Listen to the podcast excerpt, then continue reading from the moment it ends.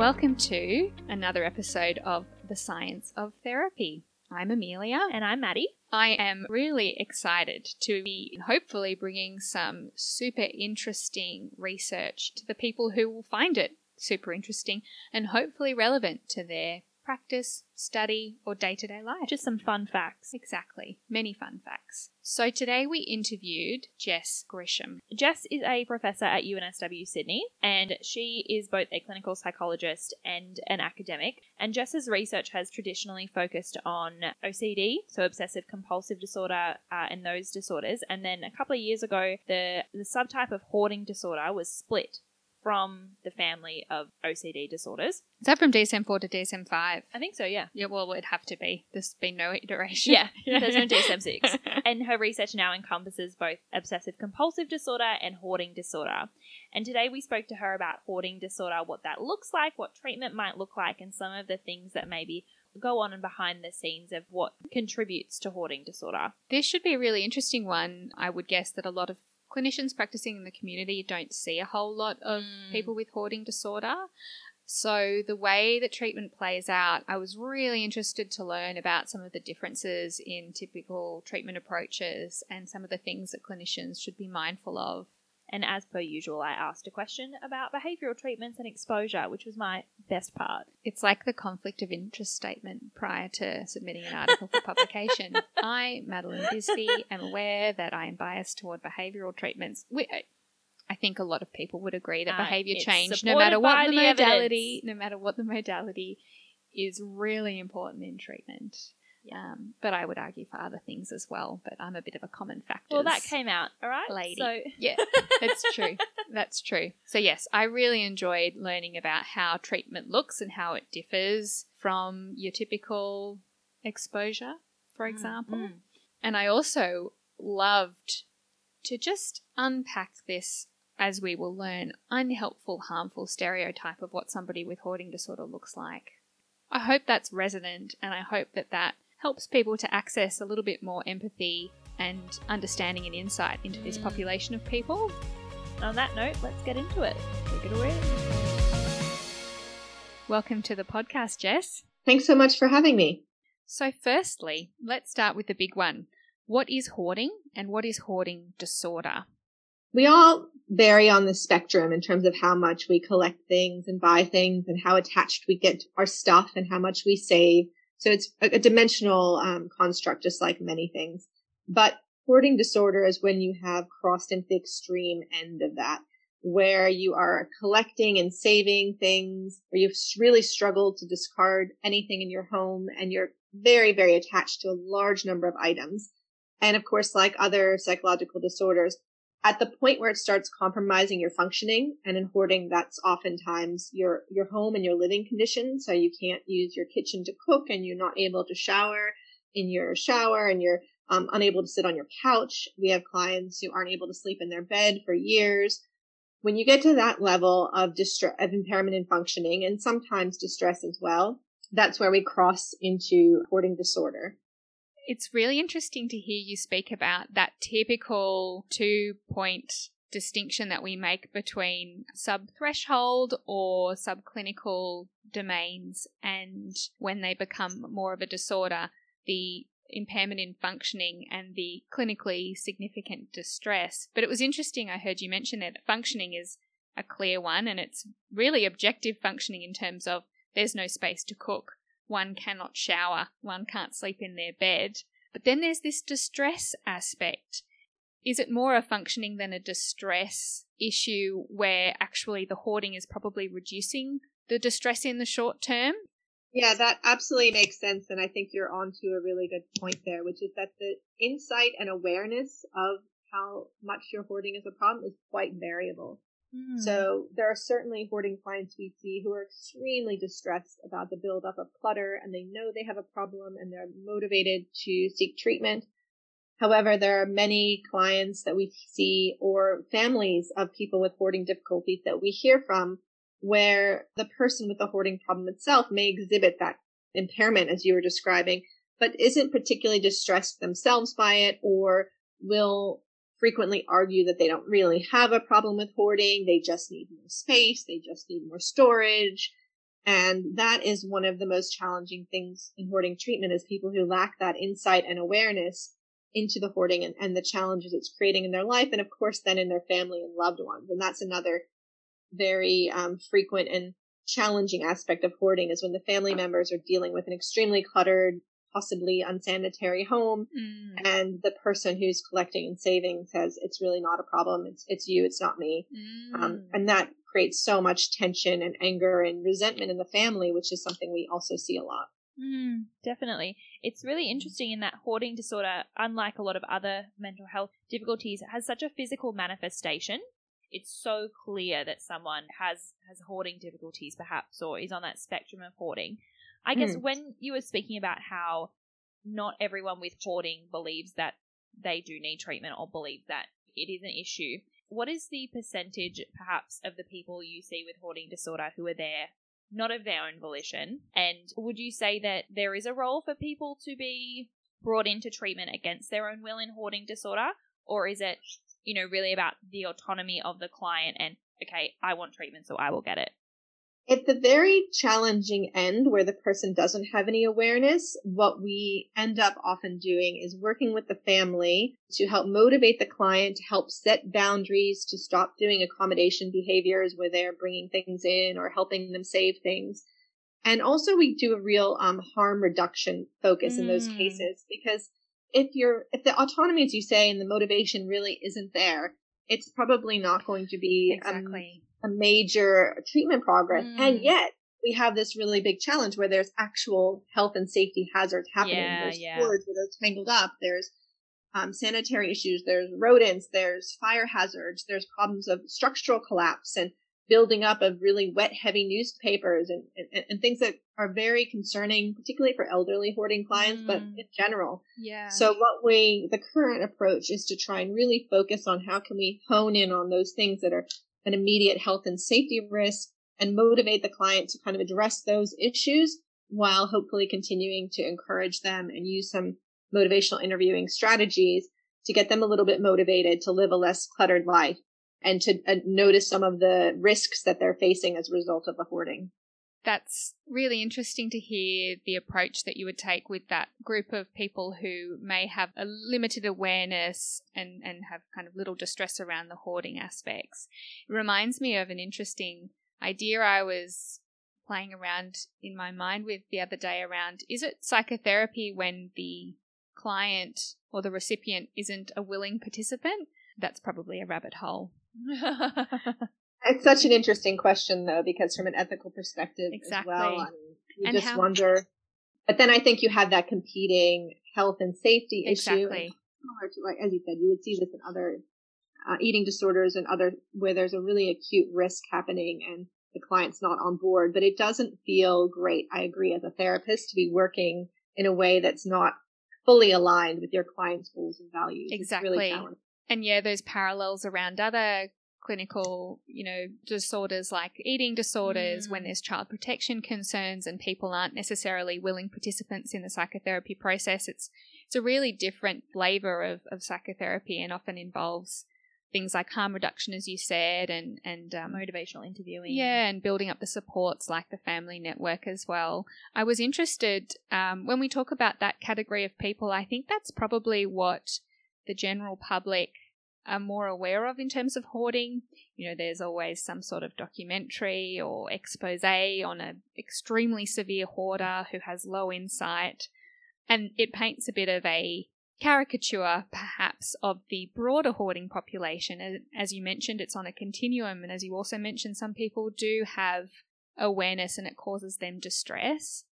I'd love to hear a little bit about those people who maybe more willingly present to treatment and a little bit about how the process of therapy goes with them? Yeah, absolutely. And I, I, you raise a really good point too about the caricature that we see in the meeting, and that is a frustrating issue that is ongoing. Um, Maddie mentioned earlier that the physical manifestation of hoarding is so visible, which is different from other disorders. And that's kind of my pet theory about how it ends up in reality TV shows and mm. referenced in sitcoms so often. When someone is depressed, there's often not much to look at, right? It's very internal experience. But when someone's hoarding, there is all this very obvious markers of what's going on that, that create this sens- sensationalist kind of perspective. So I think that that you're right draws the attention, but it also creates, as you're right, a bit of a, a false stereotype where maybe the cases that we see are people who aren't really aware and are in the middle of legal battles and council cleanups and things like mm. that. But you're right. The majority of our clients actually, and, and makes sense because they're in our treatment groups, are quite deeply troubled and um, have varying degrees of motivation, but some level of motivation and insight, and some of them quite high levels of motivation and insight. It doesn't mean that they aren't struggling on a daily basis to actually make the difficult decisions and to focus and to do their discarding exposures. But it can be an ongoing motivational struggle, but more in the way that many mental disorders are, where just from day to day, finding the motivation, particularly for our clients who have lots of comorbid issues, physical health problems, as well as depression, as well as fatigue, finding ways to address those and, and roll with it and continue progressing in terms of meeting your hoarding related goals is, is really one of the biggest things that our therapists work on. Mm-hmm. Mm-hmm. You made a good point in that a lot of therapy involves discarding these items, and these items would inevitably have some sort of often sentimental value or a really personal attachment to them. And that's a bit different to when we're doing exposure in different mental health disorders. How do you find that kind of manifests in therapy and how that's different to other disorders? Yeah, I think that that's different in, in, a number of ways. One is you're right. There's a lot of actual grief that comes out and guilt and these emotions that aren't necessarily in line with the fear and anxiety we might see in a spider yeah, client. exactly. One of the things we've been incorporating in our treatment to address some of that is emotion regulation and distress tolerance because we find ah. clients are very fearful that they're going to be overwhelmed by the grief and the distress and they can't cope and they're not going to be able to manage and that the distress and the sadness will go on forever. So doing some exposures and some behavioral experiments around that can be one way to deal with it. And the other side of it is the pleasure component. I think this is kind of comes up in the um, motivation as well. But people, unlike again social anxiety or panic disorder or other anxiety based disorders, there is this actual positive affect that they get from their stuff, that they feel good when they look at it. They enjoy collecting. They enjoy going to the thrift store and picking up items. And it's a real source of positive affect. So it's something for therapists to be really aware of. The last thing we want to do is really remove one of their main sources of pleasure and enjoyment and positive affect without thinking very clearly from the beginning of what are we building into their life to mm. make sure that they're able to still find um, things that are enjoyable and pleasurable and, and meaningful for them.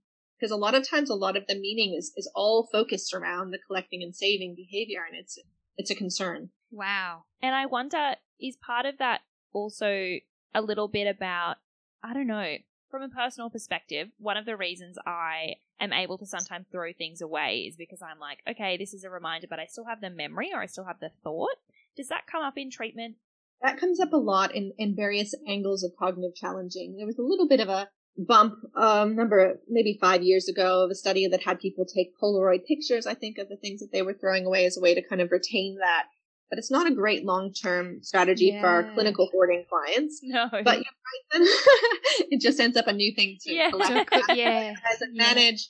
Um, but you're right that a lot of the challenging that we would do would address this idea of how, what are other ways that you can honor your your life or your history or the things that are important to you other than saving on to all these physical mementos. And and that, that these things are not the experience themselves. I think you're right. Separating those things out diffusing what was your actual memory and experience and the love you have for perhaps your grandmother or um, another old friend in your life. And this this physical object is, is not the only repository of those things. It's it's a hard one though mm. particularly when people are feeling lonely and anxious and and struggling with that kind of thing to to let go of these kinds of mementos the other thing is, I guess we see a lot of clients who are hanging on to things that aren't just the emotional, although those are some of the hardest, the sentimental, but there's a lot of clients who have really strong environmental concerns. We're starting to call it environmental scrupulosity because it almost maps onto what you, the scrupulosity you see in obsessive compulsive disorder, where the thought of throwing away something that maybe someone else in the world somewhere could use and, oh. and landfill is actually like physically and emotionally painful. It's it's catastrophic to imagine that you would throw something away and be contributing to environmental waste. Oh my and obviously thing we all could be and should be concerned about, but it gets to a level where you couldn't throw out a yogurt cup and every single, imagine if every single item in your home you felt you could not let anything go into the bin. Um, it, it very quickly creates a massive problem. That's fascinating. It has some parallels, but you can also see some differences there. I mean, I routinely rinse the dregs of a Greek yogurt container and think like, oh, I could use this for something, and then they build up, and then I throw them out. And I know that's completely non-clinical, but I can see how once you move much further down that spectrum, how problematic that could be, and out of a genuine concern about some real crises occurring in the world. Exactly. Super so coming from a really good place, but getting to an extreme level where you are no longer able to function. And I think you're right. It's something we can all relate to, both the sentimental that um, Madeline was talking about, as well as this environmental. These are all instincts that we can relate to, but they've gotten so extreme that they prevent the person from just living their life. I was really interested before when you were talking about the exposures that occur during hoarding that are quite different to what we would perhaps typically be familiar with when we expose people to feared stimuli. It's really around coping with heightened anxiety and learning skills perhaps to manage that level of distress. But also learning new things about the perceived safety of the situation and one's ability to cope. that's probably more of the parallel. Countering the avoidance and approaching this the feared situation, that part does map on, but you're right that there are these more complex These emotions that are differences around almost exposure to loss and grief. Often you think about exposure, one of the big motivating factors is that you're encouraging someone to engage in something that will help them gain more meaning in their lives. Whereas this often, at least at the outset, feels like they're losing a little bit by discarding a particular item. And you mentioned Yeah. this idea of helping at the outset, knowing how to then reintroduce aspects of meaning in a, a client's life. What In kinds other of ways. yeah? Oh, what does that look like? Uh, this is a bad pre-COVID example that just popped into my mind, which is that a lot of times we might have clients who save lots of travel magazines and travel mementos and all kinds of things about, you know, a lot of our hoarders are very intellectually curious. It can be a really great um, and fun aspect of the, of the population. But we kind of start talking to them about how their a massive amount of clutter is preventing them from actually traveling, actually seeing these things, or actually getting out in the world. We might think about other ways, particularly ones that increase inter- interpersonal connection, where they can participate in a hobby or join with other people. One really nice example was someone who got a lot of emotional connection and support from going to um, boot sales and meeting up with her friends and and she would go and collect and buy a lot of things but eventually began to go in and sell her items so she still got that interpersonal connection and support but in a way where she was living true to her goal her hoarding treatment goals and trying to start to reduce her clutter Great example. That's so sweet. yeah. it was very sweet. It's a bit of creativity. What's the thing that that person values, and how do you uh, realign their you know their path forward to to meet with those values and to get the satisfaction and enjoyment, but not in the kind of perhaps maladaptive way. And the other type of exposures that we do that it can be quite fun because we have individual treatment and group tr- treatment are non non shopping and non acquiring Mm. exposures where we take a group of clients or you know sometimes individual, but I enjoy doing it with a group. And it, there's a hierarchy involved, you know, increasing difficulty, but into situations where they would typically feel a lot of acquiring urges and encourage them to practice tolerating those urges. You know, at the more advanced end, they might pick up things that they mm-hmm. would like to collect and actually hold them and, and look at them and, and replace them on the shelf and walk out of the store. Mm-hmm. So that idea that not needing to acquire every time you feel the urge. I would love to be that therapist. That sense of group cohesion and it's an experience that everyone's in it together is so valuable for, for any type of therapy, but this sounds like specifically. That's actually one of the biggest things we find in our hoarding groups. That connection they have with the other hoarding clients. A lot Oh, of times that's the first thing that they report is it's just so wonderful and validating to and shame reducing to be with a group of people who understand. When we are thinking about treatments for hoarding disorder, they integrate both a cognitive aspect and the exposure aspect. So they have both the C and the B in CBT, I suppose. Is there any evidence for which one is perhaps more effective for hoarding disorder, whether it's going down the more cognitive challenging path or going down more of the exposure path? That is another sort of hot topic that you put your finger on. Well done. Yay! um, there is early evidence um, that perhaps, at least for some populations, for older pop- populations, that just the behavioral and exposure component, ding ding, Oh, might Maddie. be effective. And so that's it is variable. There's some clients we see anecdotally that really grasp onto the challenging and, and do some downward arrow and really come to terms with some of their beliefs and are able to think more flexibly. But generally speaking, if I had to put my money on one, I would be putting my money on doing the discarding exposures and getting in there. We also do stuff like um, skills development. A lot of clients just really not familiar with how to manage their possessions, how to discard them, where things go, how to create a filing system. So there's that piece and the motivational interviewing, of course, as well that add in that are a little bit separate from the C and the B. But yeah, I, I think that a, a dismantling study would be really great and no one's Mm. done that properly. I love a dismantling study. Maddie also loves behavioral approaches, so I was super, super excited to hear you answer that. I think to keep all the hardline cognitive leading therapists question. happy with us, it's, I mean, I'm sure we would all agree that something like the exposures and the behavioral work around urge surfing while shopping does lead to cognitive change. I can cope without buying this thing. Mm, yep. I can find meaning in my life whilst discarding these really personally valuable items.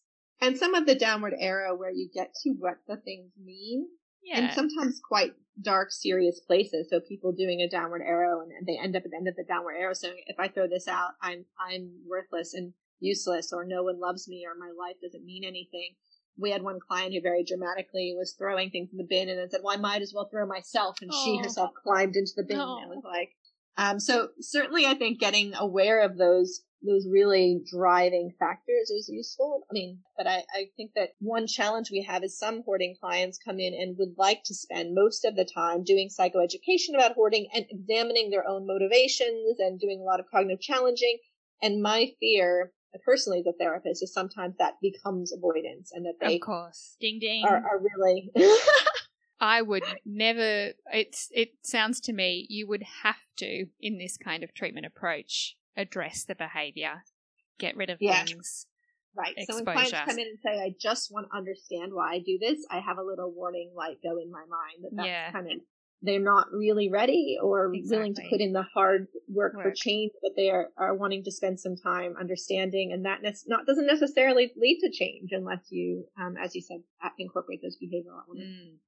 yeah, exactly. Are we all happy with that? Yeah. I just can't help myself. I love exposure. There are also a lot of behavioral experiments where obviously you're incorporating, so they would test things out, particularly early on where they're they're not ready for discarding. So the idea is, can you leave this box of trophies from when you were 10 in my office and see how many times you wish you looked through it when you feel like you need it? Test out if you even remember. Sometimes we have clients who forget what they left in our office and that's interesting evidence about how Wow. much they need it or what they, how much they would use it. And then at the end of the behavioral experiment, they can make the choice to discard or leave. So I think Mm. definitely, especially earlier on, before you're trying to do a more massive clear cleaning out, getting a little bit more momentum going, you might be doing some behavioral experiments to test out um, some of the fears. I also like that approach. I, I guess with exposure, you could start by discarding things that have slightly less meaning, but it's a bit all or nothing, isn't it? It's going in the bin or it's not. So I like the idea of keeping it in a place for a little while and testing those things about how much did I miss it? Did I really remember what it was? Is is a nice midpoint as well. Yeah, for sure. And I think you're right though that later on when you're getting into discarding exposures, you often simplify and the decisions are discard or save.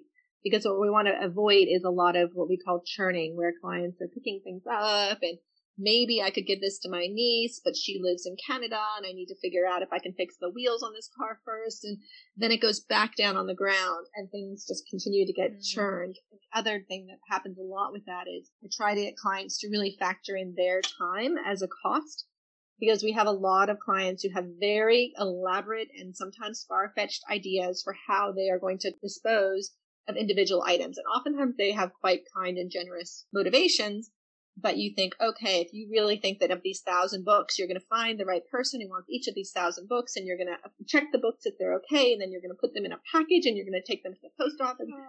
And they're not really thinking through the chain of things. So A lot of times I want people to do little experiments where they work out how long would it take you to do all those steps? And can you feasibly do that amount of time for each of these items? And maybe not in, unless you live till you're 300.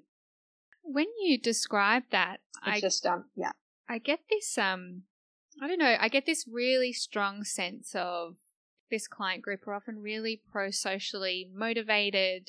There's a certain flavor where I, I, feel myself really wanting to acknowledge their desire to, to help and connect. Tell yeah, I love that because there is a lot of negative stereotyping out there, and yeah. and there has been a little tiny bit of study on them be, potentially hoarding the associated with creativity, but also you're right that we do have clients with a very strong pro-social drive. Another like story that really gave me a pang in my heart was a client who had saved all these Easter eggs that she wanted to give to the neighborhood children, but she didn't give them to them in time. So now the Easter eggs were rotten, but just the idea that she had of not giving them out, she knew she couldn't because they were now obviously unsafe. She would just have fantasies of just like leaving them on the street and running because it was just so distressing to her that they she didn't get to give them out. So you're right. There is some oftentimes these really beautiful intentions, and I think that that is mm. nice to make sure to pay tribute to that, and mm. also maybe build it into a bit of a strength based approach. Sometimes sure. I the creativity and the appreciation of little details and and wanting to help the environment or wanting to give things to others is a good impulse, but where is it kind of got them trapped at some point? Mm. So we've spent a lot of time talking about treatment approaches, what might be real kind of drivers in the efficacy of treatments and the success that you see. But it, I guess in any parallel while delivering treatment and evaluating, we're also trying to understand more about the disorder and more about the risk factors to um, enhance treatment itself. In that space, Jess, what kinds of things are you finding out about the kinds of people who are more likely to have hoarding disorder, causal factors or risk factors? Building on kind of something that's been raised a little bit here in terms of pro-social emotions or interpersonal, there has been some research suggesting that some of the vulnerability factors are related to interpersonal attachment, the early family environment, particularly ones with cold or controlling parents, and also traumatic or, or maybe not traumatic, sometimes just adverse life events.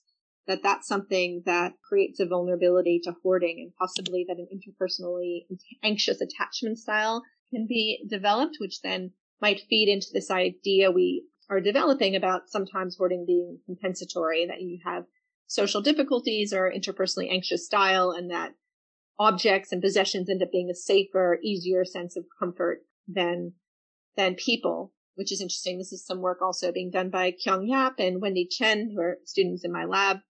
And and also this angle of empathy. What we found in one early study, which is interesting of Wendy's, is that in terms of affective empathy, people with hoarding, hoarding was associated with increased um, emotional empathy. So like the emotional contagion where when you're with someone who's upset, you become upset, that emotional aspect, and yet maybe decreased cognitive empathy where it might be harder in some ways to understand other people's um, perspective or understand their emotions, which is something we've seen in other disorders, including autism spectrum type disorders. So this is very new, a new and interesting area of research, I think, is how are people with hoarding relating to other people and how that might drive some of the interpersonal difficulties that we see in this population. That's really interesting. So, if I've understood you correctly, it seems that people with hoarding disorder, if they were to observe somebody experiencing distress, they would feel that to a greater level than people without hoarding disorder, yet they wouldn't understand it cognitively as as well. Yes, I think we're still mapping it out to some extent, and yeah. we've been using behavioral tasks because what we find is that people are in general are not really great at at reporting their level of emotional empathy or cognitive empathy. So we've been using um, behavioral tests, including including the one called the TASIT, which Skye McDonald developed at UNSW, to look at how they're responding to interpersonal situations. And that's where we were starting to find that there might be some impairment in how they were able to recognize emotion in others or their theory of mind, according to some of the norms of the TASIT, that, that people with clinically significant hoarding symptoms were impaired in those domains. But as you said, yes, feeling just that ability to feel and share the emotions, kind of that contagion, which I think, again, this is early days, but is related to some of that poor distress tolerance, emotion dysregulation. Mm. If you're mm. picking up the vibe of people and their distress around you, that can actually be quite challenging and can lead to you being a bit emotionally dysregulated. but at the Mm. same time having a bit of trouble understanding people, which again brings you back to stuff is easy to understand, stuff I can trust. And then there's also the anthropomorphizing that happens in hoarding. So actually projecting human qualities and human um, beliefs and motivations onto objects, which is interesting. So, if by extension, if an individual has anthropomorphized an Okay. object, then perhaps it would make complete sense why it's not only just an indicator of a past memory or someone might want this, but it has these elements that you wouldn't want to put a person in the bin. Absolutely. And that's a lot of the decisions we find where people say, oh, you know, I have all these teddy bears. If I throw away these three, the one that's left is going to be really lonely. Or another really um, extreme example uh, was a colleague of mine had where the woman was watching one of those home shopping television networks and there was these dolls that were they were selling and she really didn't even like the dog dolls. She thought they were kind of unattractive but no one was buying the dolls and she started feeling really sorry for them. So she got on phone and started buying the dolls to prevent them from feeling so lonely and rejected. But that, I mean, that those are extreme examples, but you can see where that emotional contagion, empathy is happening, but also, Kind of spilling out that- to things that yeah, it shouldn't. Those individuals are just trying to do a good thing as well. They're Mm. just trying to alleviate someone else's suffering, and Exactly. it ends up Sometimes not a someone, it's a something else's suffering. Yeah, exactly. Right. Interesting. I wonder, by extension, so we've kind of spoken about treatment and what that might look like and the various cognitive behavioral skill components of it. If you were to suggest one thing that clinicians could integrate into their practice when it comes to working with people um, with hoarding, what would you say? um, can I say two things? Of course you Of can. course. okay, I guess I guess two things that are following on from what we've said is one, paying attention to the interpersonal component early on, noticing when clients are very lonely and socially disconnected, and it's not necessarily easy in a lot of cases, but starting early on to come up with some creative ways that they can increase their social contact and increase their interpersonal connection. And the other thing I think coming up with the uh, creative ways to do home visits. So it's very hard for a lot of private practice clinicians to go into the client's home. I recognize that. If you can, it's wonderful. If you can't, I think you, it's it's useful to try and do some kind of proxy that maybe you can Mm. do a Zoom meeting where they allow you to see aspects of their home and you can see how they're working or how much what their stuff is looking like. Or you know, failing that, you can have them take a video or take pictures. But I think really as much as you can, getting a good visual and um, on what's going on and possibly working with them in the context. Because we have people bring stuff into the treatment, of course, but I think it's also really important if you can to get them to be helping them in their home environment where all this is going on. And that's such an important outcome to measure as well, whether it's photographic or, or some sort of inventory Oh, yeah. of actual possessions reducing. It reminds me of, of treatment for hair pulling, trichotillomania, that actually people bring in the hairs they've pulled between sessions, Yep. and there's no better indication of progress on that outcome than, Yeah, than an right. objective measure like that. And I was just thinking about doing discarding activities in the home. We know that one thing that makes exposure tasks more or less effective is that they're bound by context. So they're more likely to be retained if they keep being done in the context within which they were first taught. And so it makes sense for you to be wanting to do exposure in the home because it means Yes. that the clients are going to be more able to perhaps do exposure in the home than if they had to generalize it from the therapy context. It's already Sure. hard. Just Yes, kind of that's what it I'm a bit thinking. easier. Mm. Yeah. But a lot of times there's so much shame initially, and I think finding ways around that is useful. We do have clients who just from the very beginning of there's no way you're coming into my home. But I think addressing that shame and finding ways to do a little baby steps for that as well, maybe Mm. showing you one piece of your home. But ultimately, I agree with you that doing exposures in that context and needing support in that context, whether it's other therapists or um, another kind of worker or family and friends that are less judgmental and there's not as much emotional, it's not as emotionally fraught. Um, having that support because it's a long process. That's the other thing is it Mm. takes a, a while. Oftentimes after active treatment, they have to continue working on their discarding and sorting. And the ways that you can build in some support in their home environment are really critical. I'd love to see the outcomes of treatment where it's done in the home and treatment where they bring it Mm. into therapy and throw it out in therapy and see if Yeah, actually one or more is less study. successful. And just one last tangent before I ask the next question. I wonder, it sounds like the therapeutic relationship is really, really important in this Mm. treatment as well, perhaps even more so than, than others, because there's an intimate relationship between the individual and their objects, and then there's an intimate relationship between the individual and the therapist. You're allowing someone into your home, you're allowing someone to see your most precious items and then trust them to Absolutely. yeah, throw them away. It's a huge leap of faith and Mm, trust. Huge. I know that there are a few studies now that have said that the therapeutic alliance actually has a huge impact on treatment outcomes. Do you see that that would also play out in the context of hoarding? Yes, that's uh, the billionth study that you've mentioned that I think would be great to run and hasn't yet. but certainly therapeutic alliance I think is critical and anecdotally, of course, we've heard that Yeah. even when we have students working in the home, like clinical students working in the home, those that the clients perceive as understanding and supportive and that they don't feel judged or shamed, it makes a huge difference in Mm. their willingness to work together. And we Yeah. also work with allied health professionals, so that's the kind of thing that we do in our trainings is talk about making sure that you are respectful of the client and you're focusing on them initially, not their stuff, and that you have clear rules. So uh, this might be related to that.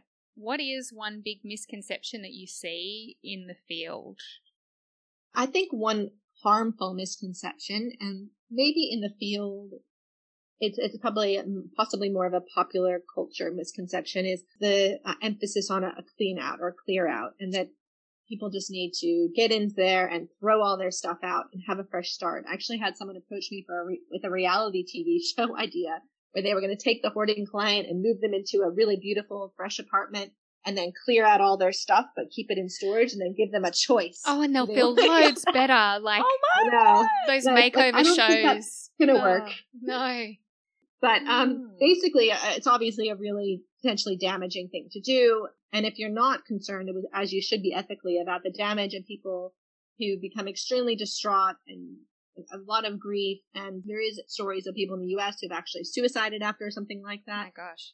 If you're not convinced by that, then pragmatically, it just doesn't work. relapse. Obviously, they have exactly. So they haven't learned anything they just start reaccumulating and that's what we've seen. And of course you know and you two as, as skilled cbt therapists would be aware of that but what happens is there's such pressure from the community and the council and everyone understandably gets so aggravated that this just becomes the last thing the tool in their toolbox and it's, and it's mm. not not a good one. Yeah, it's the powerful person in that relationship just implying their sense of what would be most helpful onto the recipient of that rather than Yeah. a proper understanding of how do we sustainably, respectfully help this person Yes. work with them. yeah and that's where you get to some very it's lu- luckily a very tiny percentage of the cases but a very difficult point what do you do when there's health or safety hazard Sure. and the person absolutely refuses treatment like where what are Where what are you your go? Yeah, it's Mhm. a tricky one. What is one thing, one research question, Jess, you'd like to see answered, uh, or you'd like to answer yourself?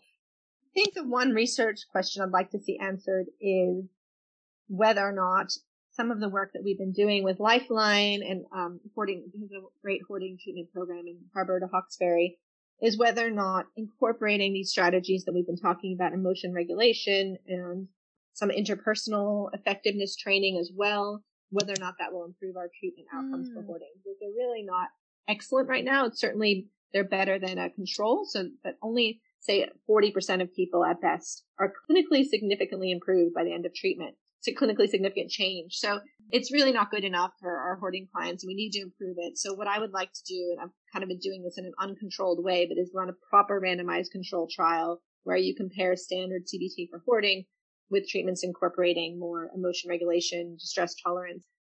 Is that going to improve both the client's experience of the treatment program, but also address some of these underlying vulnerability factors that are driving the hoarding. Whereas right now we're working mostly with the symptoms themselves, but can we address some of those other factors that are contributing? More of a mechanistically informed approach rather than kind Exactly. of let's slap CBT on this. You get it. I need you two to be the reviewers. we will not be reviewer two. I have learned a great deal today. I've really enjoyed hearing about what treatment for hoarding looks like and some of the ways it differs from typical Cognitive garden therapy. variety exposure therapy. I think it's also been really nice to hear about perhaps people not in that stereotyped end of the continuum and the general character of somebody who might be a typical hoarding client. And I hope that that helps people to access a bit more empathy and understanding Mm. and, and dispel some of those unhelpful stereotypes about and harmful people who are hoarding and harmful as well. Among many other things as well, lots of questions to be answered, and I really look forward to hearing how your research career answers those things, Jess. Yeah, and thank you both for your wonderful insights and questions. I feel like I've gotten a lot of interesting thoughts and perspectives as good. well from this interview. So it's been really great, and thank you for having me. Thank you. Our pleasure. Well, thanks for listening. We hope you learned a thing or two about hoarding. I loved it. I learned so much. Mm.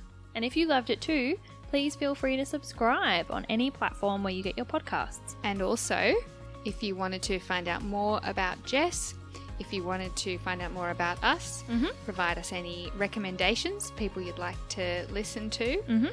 or if you'd like to claim CPD points from listening to today's episode with Jess, please head to our website, scienceoftherapy.com. And we will catch you next time.